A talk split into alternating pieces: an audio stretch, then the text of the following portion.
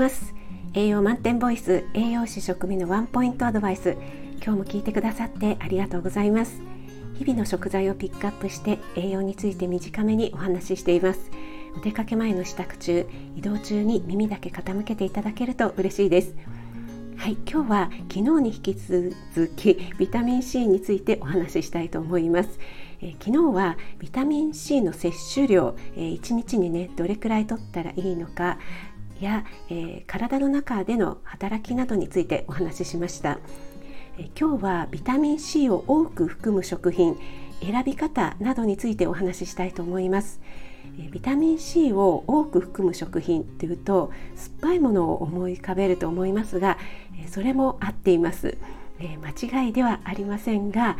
意外とね上位にランキングされているのは酸っぱいものとは限らないんですね。え例えば野菜果物の中のランキングでいうと1位は赤ピーマンで 170mg です、え菜の花パセリゴーヤなんかも上位にランキングされています。レモンもね確かに多くて 100mg、えー、キウイが 69mg いちごは 66mg です。でここでね皆さん注意していただきたいのがこういった表示っていうのはほとんど 100g 中に何ミリグラム含まれているかっていうね表示なんですね。そう考えるとレモン 100g って食べられますか、えー、レモン1個ね、えー、中くらいのがだいたい 100g ぐらいなんですね。で果汁ってなるとその半分ぐらい、え、50g あるかないかぐらいになってしまいます。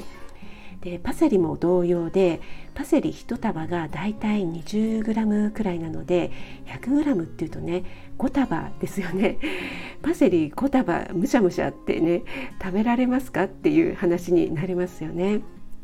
はい、でそう考えるとキウイは1個が約 100g なんですねでしかも生でそのまま食べられるのでビタミン C を摂るには、えー、とてもね効率がいいっていうことになります。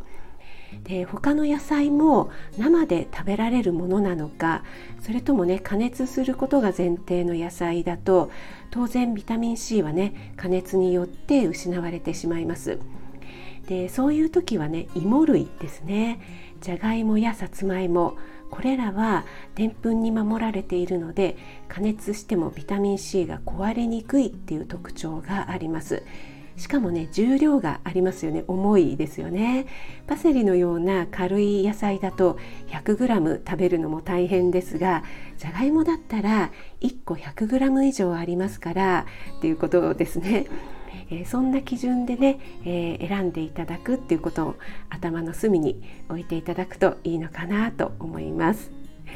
はい、あなたが美味しく食べて美しく健康になれる第一歩を全力で応援します。フォローいいね押していただけると嬉しいです。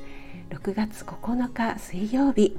今日も良い一日となりますように気をつけていってらっしゃい。